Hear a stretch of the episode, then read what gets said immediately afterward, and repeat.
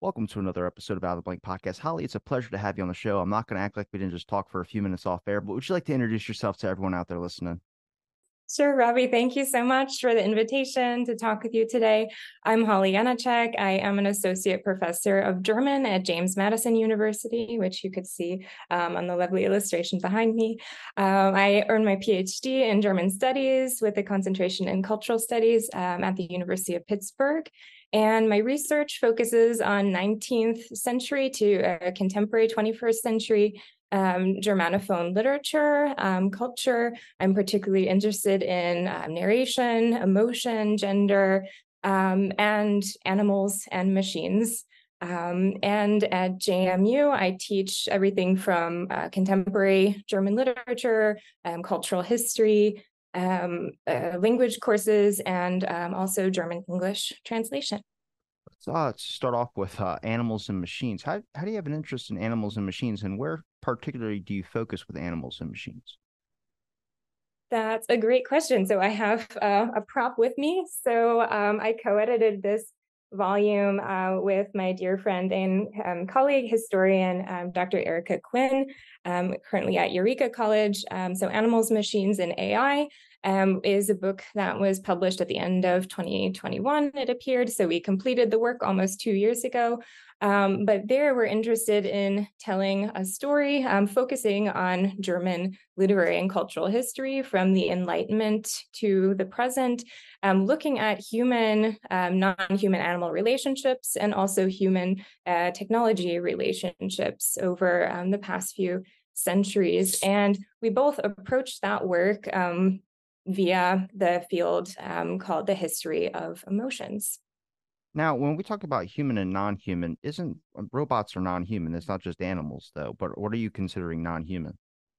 Yeah, so in that project, we focus on um, non-human animals. So, and we use the prefix non-human to emphasize that humans are also animals. So we're not trying to, you know, we're we're trying to emphasize Uh, what in post-humanism and uh, animal studies, uh, they refer to as the entanglement, right, between humans and other life forms. So it's a very um, inclusive understanding. We're not trying to create sharp uh, divisions and reinforce anthropocentric ideas of human superiority. Rather, we're really trying to challenge um, that. So yeah, we we decided to focus on um, on other animals and um, machines, and what those machines look like in focusing on Germanophone cultural history, um, everything from nineteenth century stage automata um, to uh, more realistic um, depictions of robots and uh, artificial intelligence in contemporary Um, literature and cinema, but also um, industrial machines. There are um, a number of very important paintings um, in German art history, uh, focusing on kind of the human uh, machine interaction in factories, for example.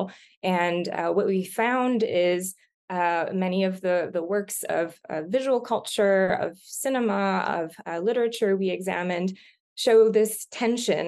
Um, I think that's that's the common thread throughout the book, looking at all of our different uh, contributors' chapters.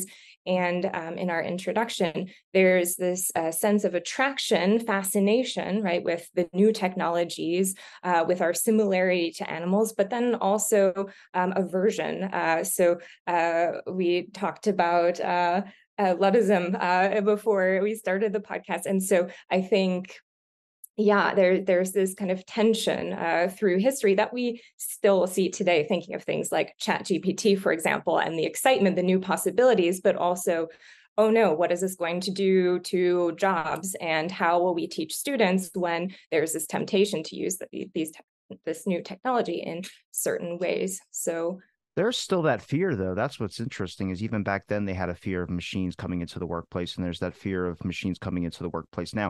I just think they would solved it by making it look more human. It seems like when things look more human, have four or two arms and two legs, it just, there's the fear kind of goes away a little bit. Maybe not so much for the job thing, but you're able to connect with it a little bit more. I mean, it goes into the animals thing. I think throughout history, I mean, if I'm wrong, please correct me, but animals have been given a sense more of empathy um, at least in certain animals, obviously. But like house pets, like cats and dogs, there's always this like connection, immediate connection, immediate love.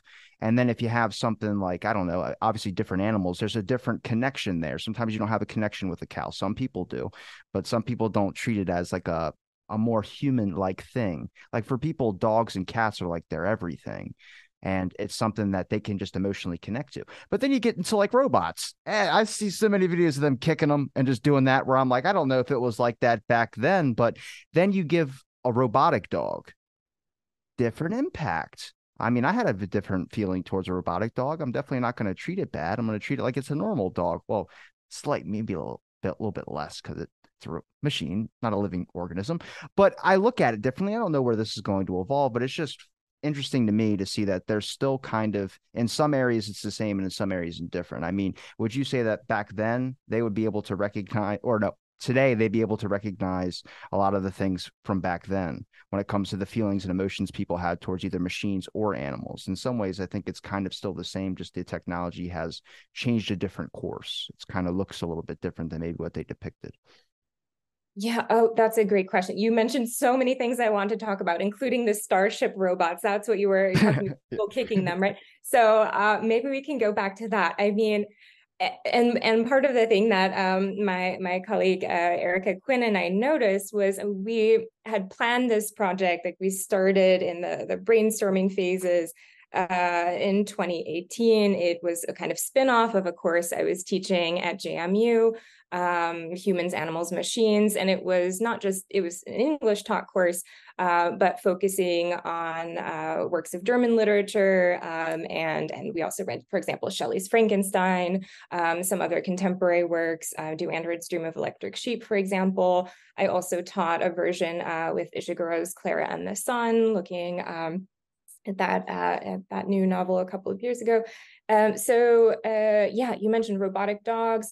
So I, I think it's tricky with robots because there's uh, um, Japanese roboticist Mas- Masahiro Mori developed the, the idea of the uncanny valley. So I think uh, right there, there's that um, that sense of aversion of uh, right. We we can empathize more with a robot that yeah. looks like a, a dog, right? A kind of cute robot, or maybe you've seen the robot Pepper uh, with that very like childlike round face, right? And those robots, I think, uh, have been used in nursing care facilities, um, perhaps hospitals, and um, sometimes they have like an iPad um, display with them. So I think that that robot for many people might be cute and unthreatening. So it doesn't fall into the uncanny valley, but um, maybe you've seen the robot Sophia uh, with more of a human-like face. Some people might be uh, repulsed by robots like that because they, it tries to get closer, right, to um, the kind of human form. And I remember in this uh, comparative literature course at J M U, uh, when I first taught the course, I showed a video uh, of the robot Sophia. And uh, Sophia was being interviewed, I, I think, by the creator, and she said something to the effect of, "Okay, I will destroy humans." And yeah, yeah, yeah. So, um, you know, I think combined with uh, maybe a, something that approaches, you know, what looks like a human, but then that's that's where we get to that kind of tipping point um, to kind of the fear and aversion that. Yeah, I mean, from from what we've uh, researched, it, it seems that there, there was kind of a similar phenomenon already um, in the late eighteenth, early nineteenth century. And um, a, a brilliant early work that um, addresses this, and it's one that we we open Um, the book with. And by the way, um, if anyone is interested, um, the chapter is written in English, and it was really important to Erica and me to have our work um, accessible to the public. So the introduction of Animals, Machines, and A I um, is available in open access. Um, so no institutional login or, or fee is required to um, read that. But we, uh, we begin with a reference to E T L Hoffmann's uh, novella, Um, The Sandman, um, and it's available in English translation. But that one depicted uh, a student, Nathaniel, who falls in love with an early automaton named uh, Olympia, and chooses Olympia over the human lover. And so there are all kinds of uh, interesting things. Um, they're exploring uh, kind of romantic love and uh, and this kind of, yeah, idea of the uncanny that then inspired Sigmund Freud and Ernst Jentsch and contemporary ideas of the uncanny today. I'm more of a Luddite at heart, but why do you think people are so adverse to machines looking more like us? You know, I've entered these discussions with like transhumanists who want to put technology in their bodies and trying to use that to evolve the human species, which is interesting in itself. I love those discussions because they let you enter the sci-fi realm a little bit. But then every time I look at the news and I see a Boston Dynamics robot with a face, I'm just like, man, how much sci-fi are we talking here? Because it doesn't seem that far off with the way that we're going. But there is this adverse, I guess, reaction to seeing something that looks similar to us. I don't know if it makes people question their own realities or qu- question their own existence um, as a species. But I mean, I, I just, to me, it's just a whole separate thing. It's something that's growing with us at the same time. Yeah, we did create it. And I know there's probably people out there that would like to think that they're the elitist above those. I'm not saying that for me, but I'm looking at this like it's something about evolving together. And I think more people are having just a bad reaction to it because of the direction of how we've excelled so fast, at least in a short amount of time. It seems like all this is kind of, I know we're in the information age and everything's coming at us like twenty-four seven, much like my questions are coming at you twenty-four seven. Um, but there is this kind of, I think, pullback because we're not having a whole lot of warming up time to these things. Like you randomly get a Boston Dynamics video where the thing has a face and it's moving around and giving facial expressions. And then later you see another robot that has a gun in its hand and it's shooting targets left and right. So you're just kind of like, nobody saw the buildup. They just kind of see the immediate results, you know, and that's something about us as a society. But also, yeah, you need the warm up because I don't think like some of these videos I watch, I'm like, yo, if that's real, when do I get one of those in my house? Because I'd love something that can, you know, sit and watch the football game or something with me. A Boston Dynamics uh, robot or? Boston Dynamics robot. One with a face. It's got to have eyes. That's all you need it for to be human. I know. Um, oh my goodness. I, I'm... It's the blue one in the video. If you've ever seen that one before. Okay. It um, looks like iRobot. I'm waiting for Will Smith to dust off his detective hat and hop in the game because I'm getting scared a little bit.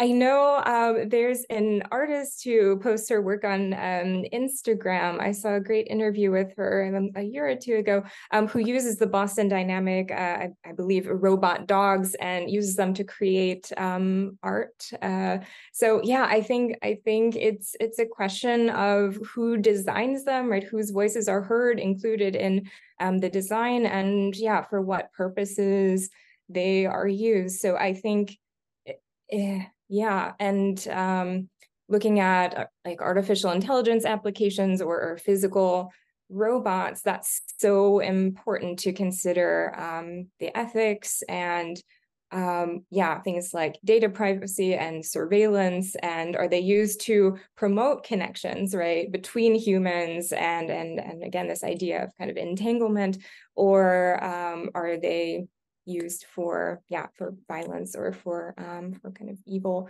purposes? Would people yeah. accept a robotic version of a dog more than they would accept a robotic version of a human? That's the thing for me. It's like, I feel like we're okay with replacing pets at a point with robots. There might be a different disconnect or a little bit more time to warm up to it. But I don't know, having a friend that's a robot, I don't know, maybe I know there's people that have relationships with robots in some countries. That's fine. But I'm just looking at like the friend aspect. I'm like, I don't think we're at the stage yet, or the technology hasn't gotten there enough to where we can somehow trick our brains into accepting this.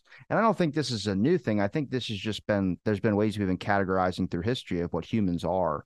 And that's from the past as well, to ancient history. And they depicted machines in a way different way. But I'm just curious if you came in and across any of your work with the German literature, cultural, um, that there was anything that showed maybe, I don't know, certain areas of people were just okay with it. We're accepting it faster than others. I'm seeing a lot more people accept it now, but there's still that, like I said, the uncanny valley that it's not right. It's not one hundred percent accepted enough by people. Yeah, I think that's that's a great question. Um, Uh, I, I know uh, Kate Darling, uh, robotic ethics researcher at M I T, has done exciting work. I just happen to have one um, here. I don't know uh, the, what is it called? The hex, hex bugs. Oh, yeah. yeah. So I can like let it scurry around. Yeah, uh, but that doesn't freak you out. That's the crazy thing. It's like if it was that, if that was a real centipede or something like that, I'd be jumping on some furniture or something like that. But that thing doesn't freak me out. I mean, it, it does suggest the movement of one. And I, I've tried to use this when, uh, for example, teaching uh, like Kafka's Metamorphosis, you know. and um, But anyways, Kate Darling and, and others have done research on, um, yeah, uh, so kind of me- measuring empathy. Uh, from what I remember, it's been a couple of years since I uh, looked at uh Uh, her studies, but uh, there's a difference. For example, if in an experimental setting, you ask someone, okay, here, take this hammer and smash this versus, you know, giving it a name. This is Gregor. And uh, if I were to tell you a narrative of Gregor's backstory, um, so all of that would kind of increase what, even if one doesn't really feel empathy for, right, a hex bug. Um, so I think there's, there's exciting uh, research Yeah, happening in, in robot ethics uh, by uh, people outside of like literary and cultural studies. So when, when I was working on this project and also developing uh, my literature course, I was reading kind of a lot of, of the work in robot ethics and animal studies. And um, yeah, I think, I mean, and also having domestic animal companions in one's own home is also quite a new phenomenon. So, um, right, there's, um, and for example, John Berger, um, art, uh, art scholar, wrote an important essay about looking, tracing that history of human-animal relationships. And that's an important essay in um, interdisciplinary animal studies, looking at how, um, right, zoos developed uh, in, um, the uh, especially in the nineteenth century, and um, uh, and pet keeping also, um, yeah, kind of a, is is part of a, a gradual development. And and now with the internet, we have cat videos, right, and dog videos everywhere. So I think, yeah, it, it's a kind of familiarity. It's perhaps non-threatening, um, and maybe science fiction, especially contemporary um, television and film here plays a role. I'm thinking of a series. Um, it was available on Amazon Prime called Humans, and and right, a lot of the uncanniness, even if, for example, in cinema, it's a human actor uh, or actors um, playing a robot character, it seems that where things become unsettling is when one cannot distinct, uh, distinguish at all between a human and a robot. Uh, so, um, yeah, I think in, in fiction, um, there's yeah, kind of uh, address this this need to distinguish in order to uh, kind of avoid the uncanny valley. Did you ever see a bias in the writings back then of certain, maybe a bias towards animals more, or maybe a bias towards machines more? I mean, what was the feeling towards animals back then and the feelings towards machines? Because we think of animals as companions, but if you even have an Echo or whatever, an Alexa in your house, you consider that a tool, not a companion. I mean, some people might have a really close relationship with their Alexa. I haven't met a whole lot of people like that, but it still would be considered a tool or a device. It's not considered a companion as much as a dog is, even though the dog's in your home or a cat's in your home as much as the device or whatever you're using is. Yeah, that's, um, yeah, I, I think so. So the idea of robots as... It was like a low-grade philosophical question, but it was one out there. I'm just c- curious about the biasness of back then. Was there a bias at all towards animals or machines?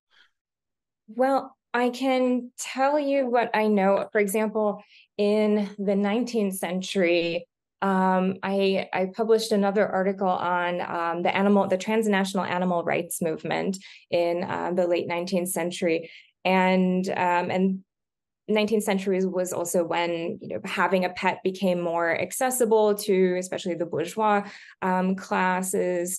Um, but even, even today, there are different views around the world um, about whether and which kinds of animals um, have what is known as sentience. So sentience, my understanding, basic definition is the ability to feel pleasurable or aversive um, states, so pleasure or pain. And even in the nineteenth century, it seemed somewhat controversial. Um, not everyone, um, at least in, in uh, uh, what became Germany in the nineteenth century, not everyone believed that animals uh, were deserving of compassion.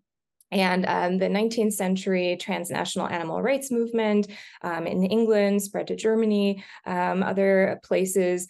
Uh, we see um, some literary invent, uh, interventions and also, um, yeah, the animal rights movement attempting to um, spread the idea that animals are worthy of compassion. They should not be um, subjected to torture um, and vivisection um, experiments.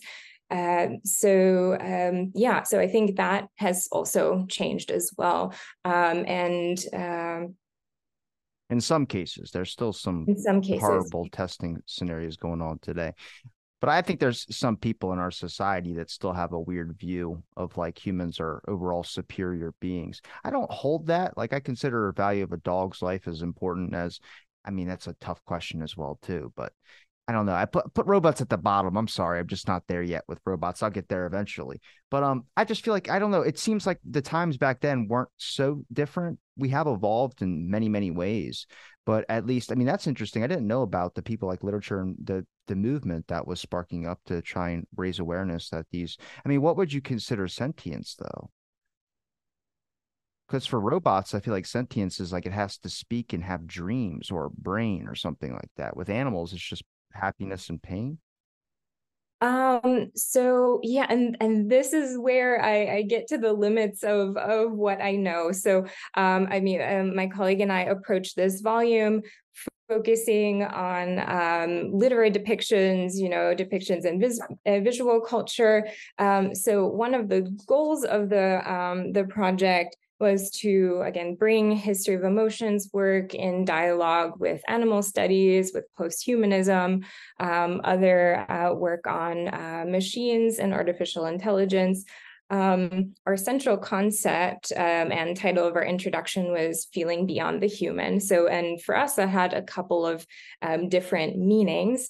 Um, so, a central question throughout the project is what does it mean to be human, right? And and that's, we see this um, at the center of so many contemporary uh, science fiction films and novels and, and literary and cultural engagements um, in general. So we, we consider um, representations of the emotionality of sentience, of robots and machines as they are imagined in these um, cultural products, but as Science, uh, not as scientists, uh, so we are we are kind of scholars of literature, culture, and history. Um, we recognize the limits that we don't we don't uh, know, right? What animals and uh, actually feel. And I think what's interesting is, um, I remember some time ago, I think on Twitter, now X or whatever. I have not logged on in some time, uh, but.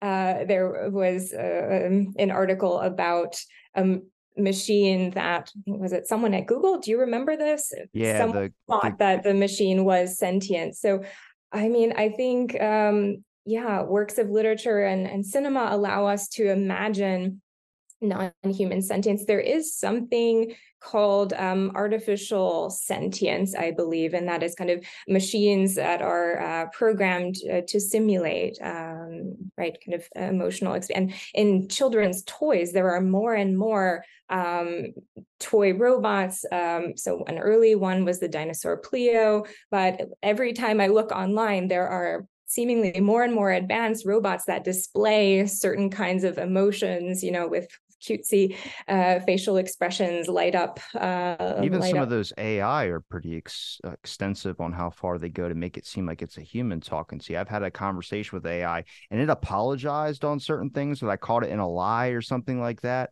And for me, that gave me a checkbox for it being close to human, or at least once the kind of the answers or responses get a little bit worded betterly, but I can't complain. I mean, my emails aren't the best either. So this thing, just it, it was responding so quickly, but it was responding in a in exactly how I thought a regular conversation would go, which is like, if this was a robo-text or something like that, and I didn't know, there was no way I'd be able to decipher if that was a robotic person or not. Now, you could tell when you get on the phone with them and it sounds like a recording, but through a text format, there's no way you'd be able to tell. If it was like a real A I and you were asking it questions and you didn't know it was an A I. Yeah, were you using ChatGPT or or which um which program? I found some, because I was going to do for my fifteen hundred episode, I was going to have some A I scan all my episodes and try and recreate me. So I was looking for A I generators. Those, be careful with those. Those privacy rights are ridiculous. They like every site's like they own your voice and everything. I'm like, hang on a second. Uh, but I found this one where I could just text it and talk to it.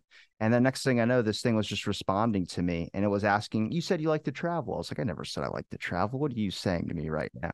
And then we just got into like the history of like crime and all this type of stuff. And he was like, I don't feel comfortable answering any more questions. So I was like, why? We got to talk about it. It's important to talk about it. He's like, you're right. So what, do you like baseball? And I was like, are we talking about crime still? He's like, I don't want to talk about that. I was like, you just lied to me.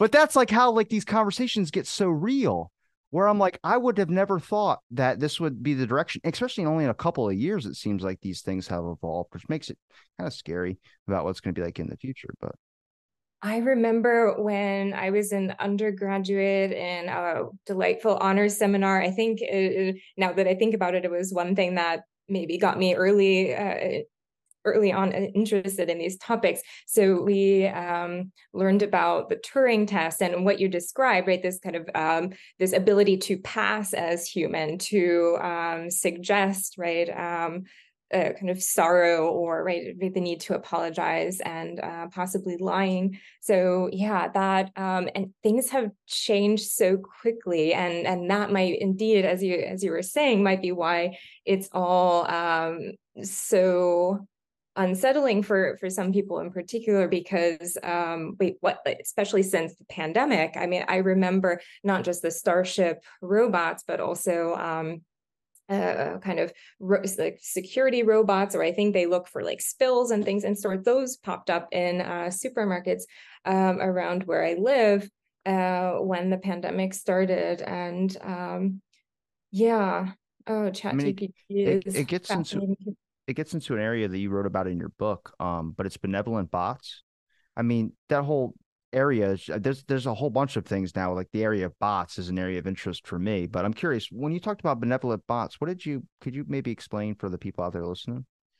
Sure. Um, so that um, was my chapter, my kind of single author chapter in the book. And in um, that, I'm looking at um, depictions of robots, um, and perhaps sentience here plays a role um, as well. Um, so they're they do robots. good. That's the question. They do. They do good. Yeah. So it, it's again getting back to the idea of right. Why can we? Um, why are we more open to um, a robot dog, or right one that looks like a pet, or right uh, the hex bugs again?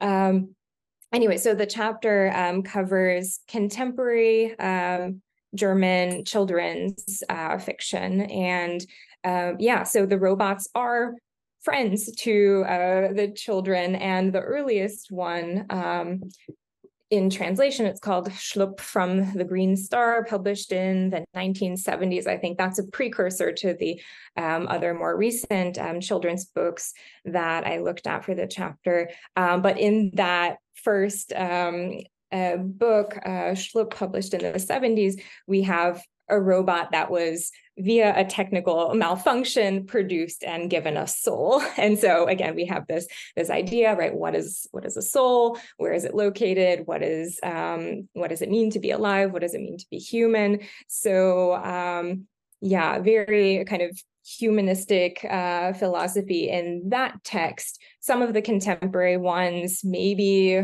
approach more the idea of entanglement. We see uh, friendship uh, possible, though, with the child. But in each case, the um, the robot is cute. It's childlike. It's, you know, same stature um, as uh, the child protagonist. So, yeah, I think um, I asked in the chapter, like, what do these texts do? What are they trying to um, teach? And uh, one aim does seem to be to teach children respect for all life forms, other humans, um, but also this kind of openness, right, to um, um, yeah, respect for, there are also animal characters uh, in the children's books as well. So I think they they might be informed in part by contemporary ideals of post-humanism and the interrelatedness of all life forms, um, this, this living gonna, and not living.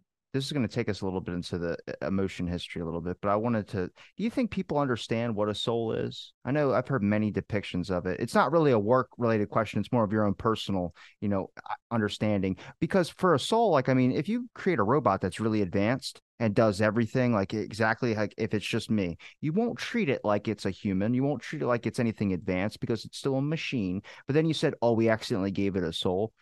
A number of people are going to start treating it a lot differently. And like, oh, this thing really does have a soul. The Google thing, it didn't have a soul. It didn't have a soul. The guy was way too involved in his work, but they that that scared a lot of people. Even I got a little bit like, wait a minute, what did we just do? And it was just that idea of saying we gave it a soul. We don't know what it means. There's many depictions of what a soul means, but for some reason, there's a mental checklist, something that was just checked off in the box of what it means to be more qualified as a human being or a species, or something that a lot of people would look at as more of a entity rather than a thing. Does that make sense a little bit? Yeah, absolutely. And I, I think uh, I, I definitely can't answer that. All I can say is I think we've been trying for centuries to determine what is a soul, right? What is, what is life? What are emotions, which brings us to the history of emotions. Um, indeed, I mean, I, I think um, what fascinates me about all of these things, I mean, there's there's a, one on the one hand continuity, right, in this, again, the, the, somewhere between these poles of um, attraction, right, friendship, but also aversion, fear, um, um, in relation to uh, technologies in particular, um, also animals. Uh, but yeah, emotions, like what is an emotion? Uh, even uh, asking different emotion scholars and, and um, emotion studies is a very interdisciplinary field encompassing history, literary, cultural studies, um, the neurosciences, psychology, anthropology, and so on.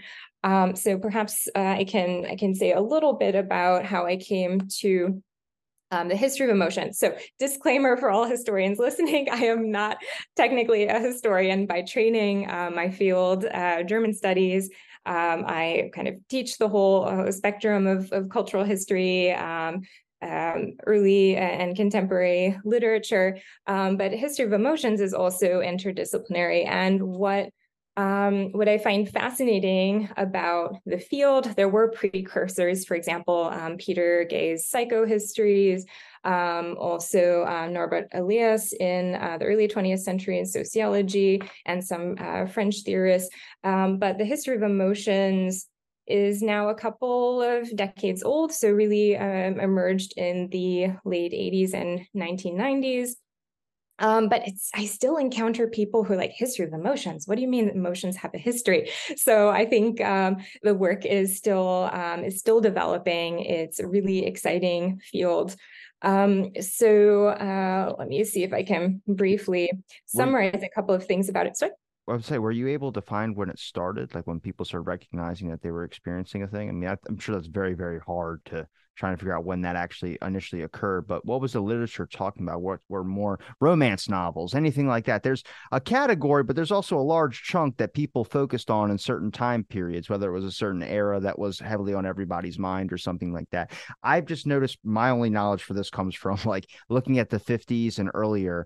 A lot of the stuff that I was coming across was a lot more propaganda, a lot more government, a little bit more political than I would normally see, which involves a high tense of emotions, whether it's anger, whether it's fear, whether it's these types of things that really strike a chord for a lot of people.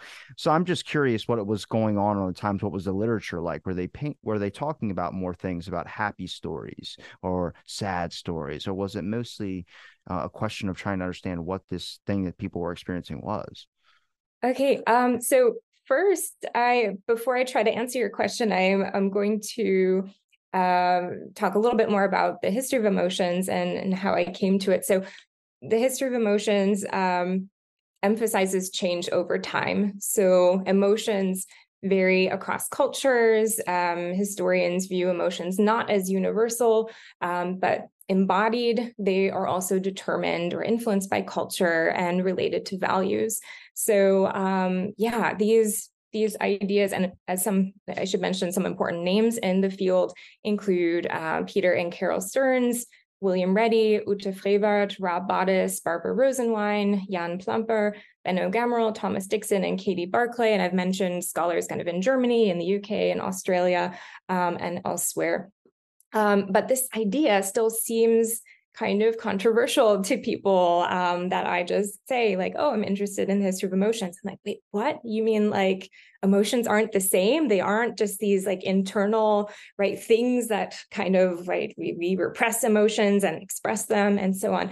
So um, yeah, there's there's a lot of exciting research out there. Um, for example, um, by psychologist and neuroscientist Lisa Feldman Barrett, um, she Um, talks about kind of the way that we've uh, viewed emotions.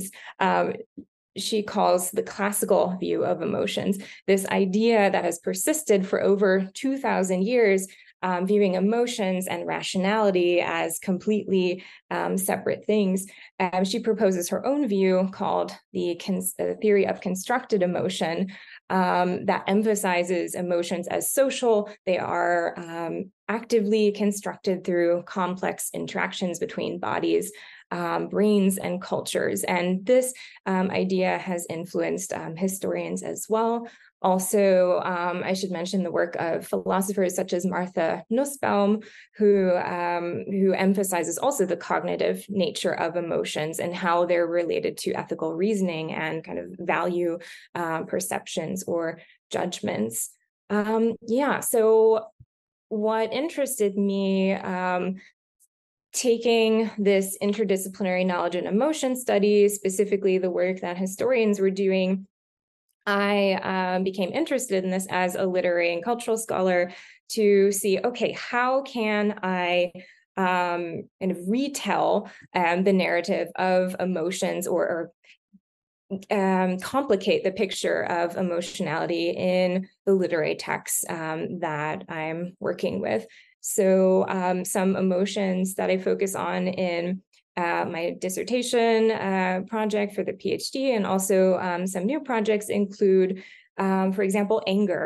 And um, in the nineteenth century, uh, for example, there were prohibitions on uh, on women's anger. Um, today, that still uh, uh, continues, uh, but there is, I think, more awareness of um, of kind of the gendered um, expectations surrounding certain emotions, such as anger. Um, and then also the late nineteenth century, um, in the German context, and surely others as well, we had debates about honor codes and dueling, and um, and uh, that became uh, began to change around nineteen hundred. Uh, shame, pride. So um, the emotions that interest me most are uh, ones that we might consider social or moral emotions, ones that are really important um, for.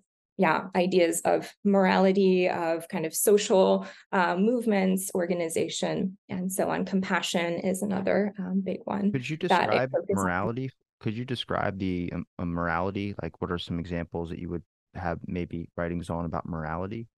Good and bad. That's such a weird line, I would say, because things I consider bad, other people consider like that's not bad at all. Like cursing, for instance. I curse a lot, but some people consider that bad or morally bad. I'm like, I don't think that's morally bad. It's just a, I don't know, it's a word, but I don't know.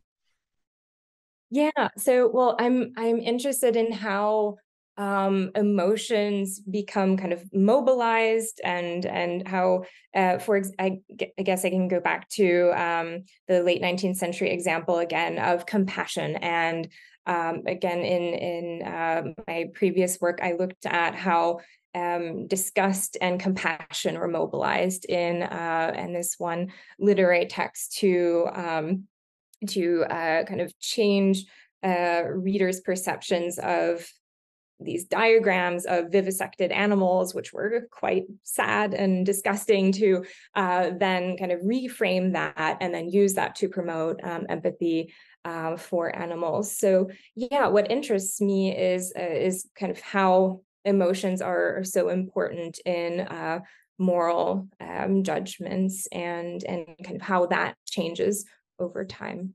It makes probably some of the biggest, largest decisions on where a nation or wherever a place goes. I mean, most people live their life off their morality when it comes to whether it's a good decision or a bad decision they make. They kind of weigh the options and then take the risk. But a lot of change happens because of people's morality changes. I mean, if you look at the morality back in the day compared to the morality now, not recognizable. There's a lot of changes, and for the better. And it's important that those changes happen. But it's interesting to me to see how long and what took those changes to occur. Does that make sense? Yeah, absolutely. And I think what um, historians and other emotion scholars are emphasizing, that emotions play a huge role in those social um, movements, whether it's um, promoting empathy. Um, uh, so empathy also important um, in the women's movement um, in around nineteen hundred and uh, the gay liberation movement. Um, so Yeah, and and right, thinking of uh, the nineteen sixties and seventies as well. So um, yeah, emotions are connected to morality, are right part of cognition, um, and and again, this still seems to be um, a kind of control controversial view, just because uh, popular media um, has. For so long, and again, for centuries, we've kind of considered emotions in, in certain Western societies as these individual, right, um, feelings, expressions uh, that kind of demand to be released, that are at odds with um, rationality. Well, culturally, some were accepted and some weren't, which was the biggest mistake we ever made, because suppressing emotion is not a good thing either. I mean, you can take this, like I said, my knowledge might be a little bit different from yours on this, but they repressed, I mean, sex films. You couldn't have a film where a woman was naked, a guy was naked. There doesn't have to be sex. It's just, you have to show a train going in a tunnel. You couldn't show that in the U S. And then it all changed when French cinema kind of enlisted in there. I mean, look at France. They don't consider any of our scandals of that nature at all a problem. They're like, what, you guys gave them crap for that? But we consider it a huge problem over here.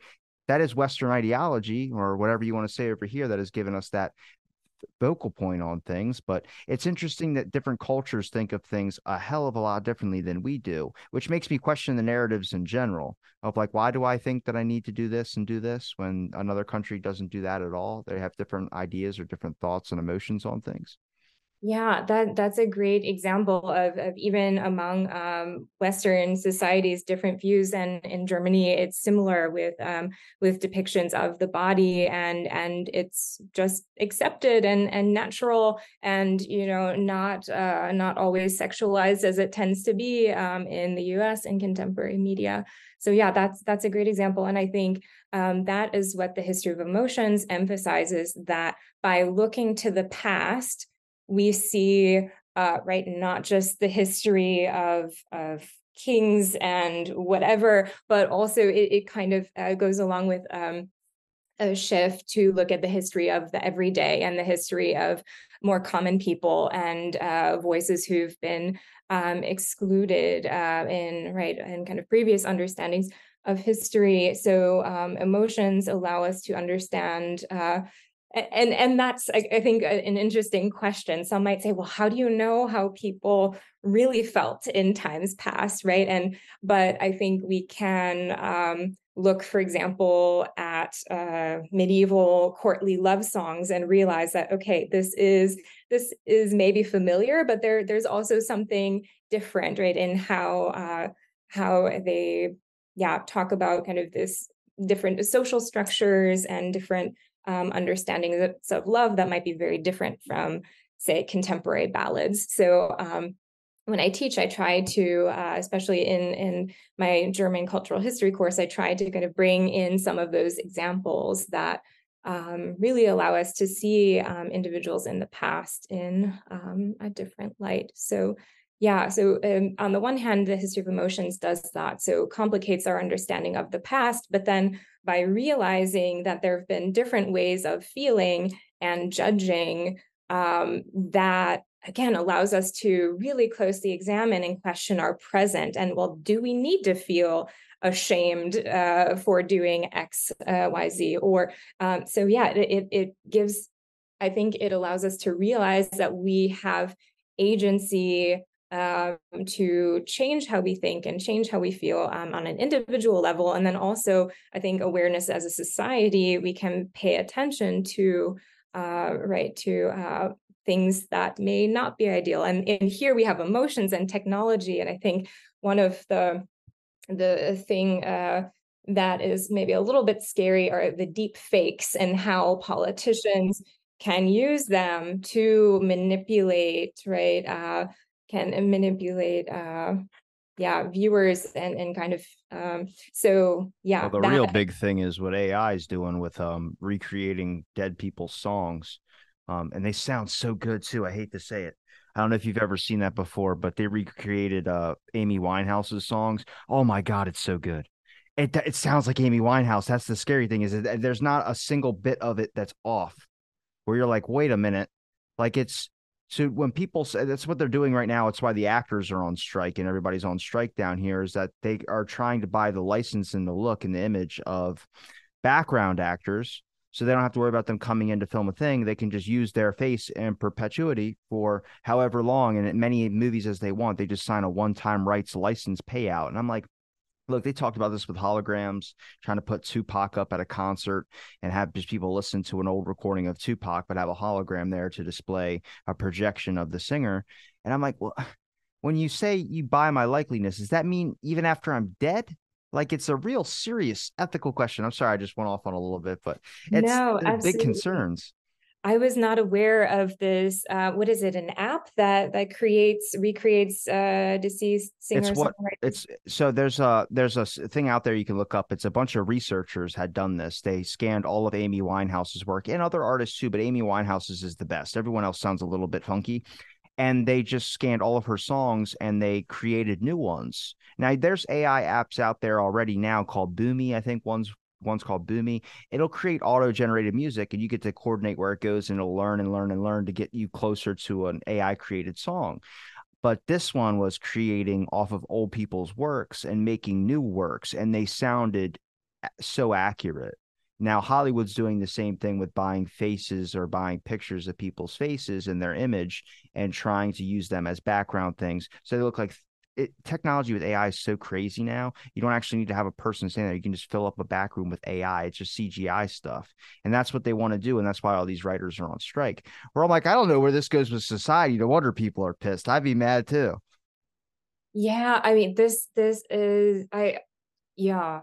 Oh, gosh. And then it makes me think of um, ChatGPT. And apparently, I, I haven't looked into this in detail, but I've heard uh, rumors that there are a bunch of novels uh, available on Amazon Prime, for example, that were written by ChatGPT. And, you know, the market is flooded. And so I think that, you know, I, I don't know if there are, if writers are protesting um, this as well. But yeah, I think it's so new. I mean, I remember I was on uh, research leave in like December twenty twenty-two, and I, that seems to be when ChatGPT was released, if I remember correctly. And uh, and and kind of I remember the buzz about it and how, you know, it would impact teaching. And and I've uh, had discussions with a, con- a couple of contemporary um, German writers about yeah ChatGPT and and kind of the impact on on writers and and artists, and yeah like people need to be heard, and uh and artists and and creatives and people of all kinds need to be compensated for their work. So I am glad that they are bringing this. Um as long as they're not making another Fast and Furious movie, I don't think I could do another one.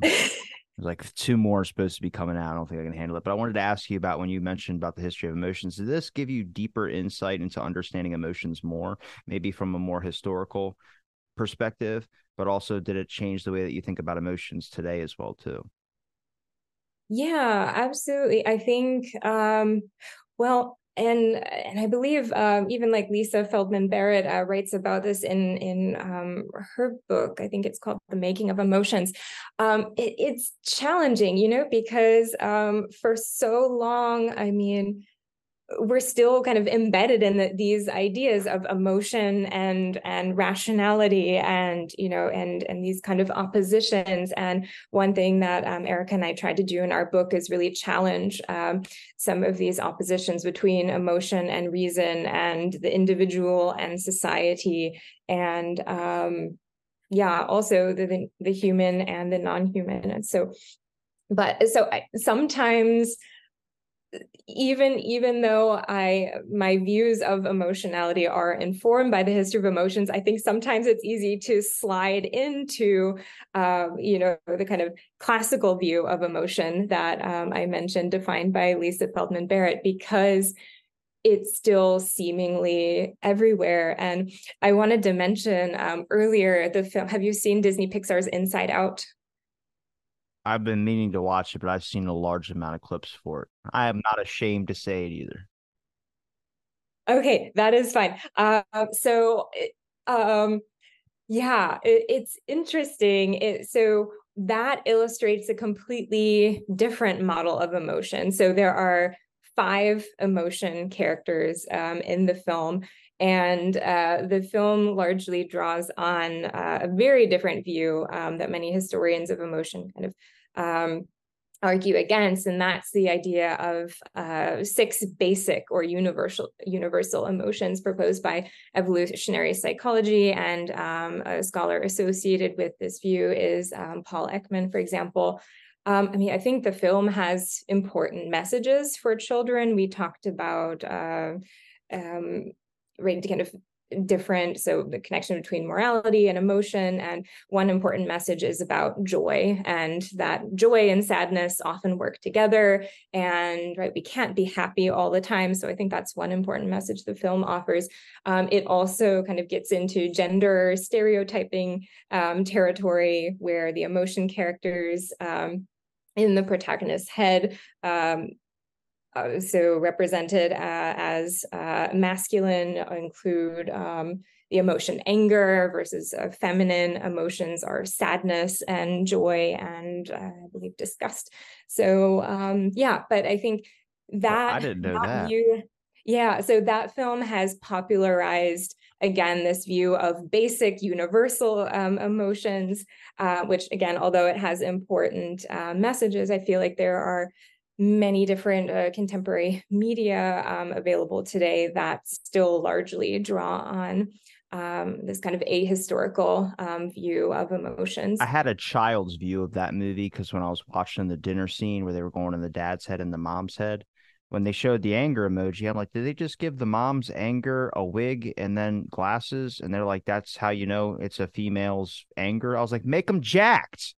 They all have to have muscles. It's the anger emoji or the emotion. It's got to be jacked. It doesn't matter who it's in. It's got to be a huge jacked. But do they ever have a color for happiness on there? Because I think um, as far as I can tell, happiness is the yeah, joy. I think joy was like represented by yellow. But that's fear. Blue. I've been asking this question to people who study like emotions and stuff. I'm like, does um, does happiness have a color? And then a lot of them haven't really gave me an answer. I mean, yellow is fear. They all agree on that. But the only one that we don't have a color for is happiness. Anger's red, fear. I mean, sad is blue. Yeah. You mean in the film or in general? In general. In general. I mean, I imagine that is also very culturally determined, right? So I think they, in the film, they chose yellow for joy, um, looking at those memory orbs as well and thinking of emoji, right? The original yellow smiley face, um, which is now in all kinds of different colors and shapes. And, and, and that's another, that's another thing that um, fascinates me, emoji and kind of, right, that intersection between emotions and technology. And, but then also scary things like uh, data, data mining and, and privacy and kind of Uh, algorithms that right, attempt to manipulate user emotion. Our privacy is gone. That doesn't exist. You just got to accept it at this point. Yeah, yeah, probably. Uh, I was looking through old like government documents of things about like J. Edgar Hoover wiretapping people and Americans and things of that sort. And I'm like, you know what? Half of this stuff in here that I'm reading in the seventies that was such a horrible crime, it's like just normal now. You'd say p- people are spying on you. People don't care. Everyone accepts it now that they have a phone in their pocket. I'm like, I don't know. I'm still worried about it. But I have so many friends that use ProtonMail, and I don't use ProtonMail. It's like, man, they could be reading your emails. I'm like, what are they going to say? I got to, I'm sending a Zoom link. That's all they get to know. Like, what? Like, that's all I got. But I get some people want secure privacy and things of that sort. But I mean, honestly, at this point, it's not even, you should be afraid of like the government stuff. It's just be afraid of that it's technology, any corporation out there that wants to sell your data. I think even Apple had someone hack their server and they gave out a bunch of private information on like a, I mean, a lot of people's cell phones, and it's just an accident. They did an update to fix it, but it's like, well, what about our data privacy? Sorry. Yeah. That's the answer you get. Yeah. And so many times, right, what we agree to might be right hidden right under our noses, but right, the terms and conditions are just pages and pages long. And and yeah, how how many people actually read through everything for all of these kinds of. I did when I was going to recreate myself with A I. As soon as I read in that fine print, it said it's it and then you backed your down. Image. I was like, hell no, that don't. It might be a good idea, but there's no way, man. So you backed out and then used the different app that's still... I just used the one that I just texted to. It doesn't own my voice. This app was going to recreate me, like all through the podcast stuff. It was going to recreate a, something I could talk to. That was me, but through the podcast, because I'm like myself on the podcast as well, too. So I figured it would be interesting to see if my mom could tell me apart from the A I. But they were like, we own your, we own your image and then we own your voice. Oof. And I'm like... what? So then I just used the text app where I texted an A I. So it, it it just gets the conversation, I guess, but it doesn't own my voice or anything like that. It might have gotten some info from my phone, but I also don't have anything but dog photos and sunsets on my phone. Dog kittens and hate sunsets. To be that guy. Oh, goodness. Yeah, I mean, that that is that is terrifying, but like, I mean, the temptation, I imagine the curiosity, your curiosity must have been like tremendous. I mean, because that, that would be so cool. That's what I'm saying. I, that sounds like there's plenty of other people that would have been like, screw it, and then just gone right through with it. But my whole, and I mean, I just became, I've had a lot of people on here who have made like either worked for Apple, worked for Google, was a whistleblower for Google or something of that sort, where they've came on the show and exposed a lot of issues with these corporations and their overstretches of power, to where like now I'm like, when I see a terms and conditions thing, I'm like, let me get on my readers and I'm going to start reading this thing. Cause it's really, I tell my friends all the time too. And they're just like, nah, I'm going to click through, man. I just want to play. I'm like, no, no, no, be careful. Cause there's some things in there that you should check. Like TikTok is, you know, that's a sketchy territory in itself. But we don't uh, yeah. Uh, TikTok is banned in the state of Virginia for like state employees. I never um, used it. I don't, yeah, I don't think I ever used it. I'm on it, but I think they just, uh, I don't know what's going on with them, to be honest with you. They have these back and forth. You can't talk about the C C P on there. I did it and the video got shadow banned. Um, it says it's got nine views, but it's got over three hundred something likes, where I'm like, look, my math ain't the best. But that don't add up, you know? So, I mean, this, this, everyone's got weird things. I mean, censor stuff is an issue as well, too. But no, it's everyone. If they create technology that becomes a part of our life, there's always going to be someone out there who wants to control it. Doesn't mm-hmm. matter what it is. And that's just, I mean, maybe that's a human thing inside of us, but there's always this wanting yeah. it to be better. And I don't know where that comes from, but.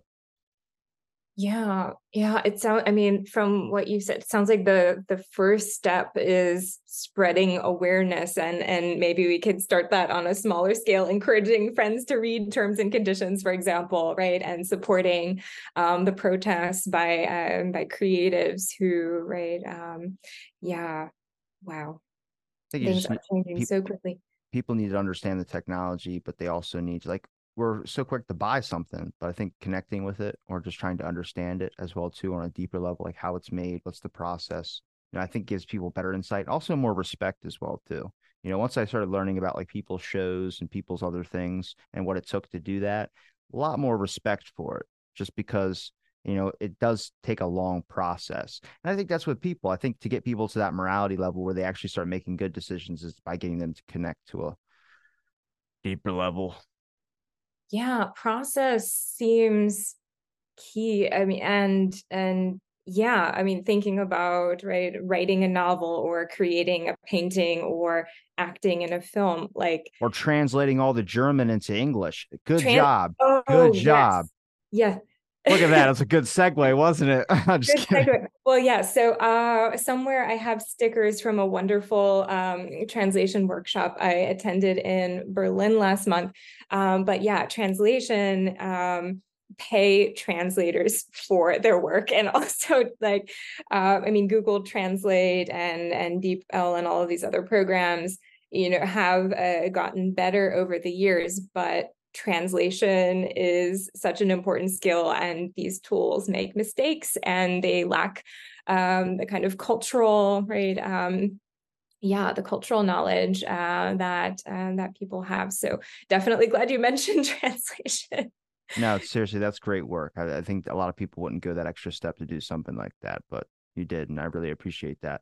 Um, and I appreciate you giving me the time to talk on my show as well, too. I know we kind of covered a wide range of subjects here, but I appreciated the conversation. Is there a place where people can find your links and anything else you'd like to promote? You said you had Twitter. Are you active on it? Or are you just active on like Instagram? I'm probably going to delete it. So um, I do I do have uh, a university web profile. I am on, um, yeah, LinkedIn. Uh, I don't really use it. I have a personal website, holly yanacek dot com, um, but I can give you all of those links. And yeah, again, the um, the link to the introduction of this book is available in open access. I will also plug um, Keywords for Today um, is uh, is the first volume I co-edited with uh, Colin McCabe, a film scholar, and uh, my colleagues involved in uh, the Keywords project. We also have a website there. And, and I guess the common thread with all of my work is, is looking at change over time in literary texts, in visual culture. And this one focuses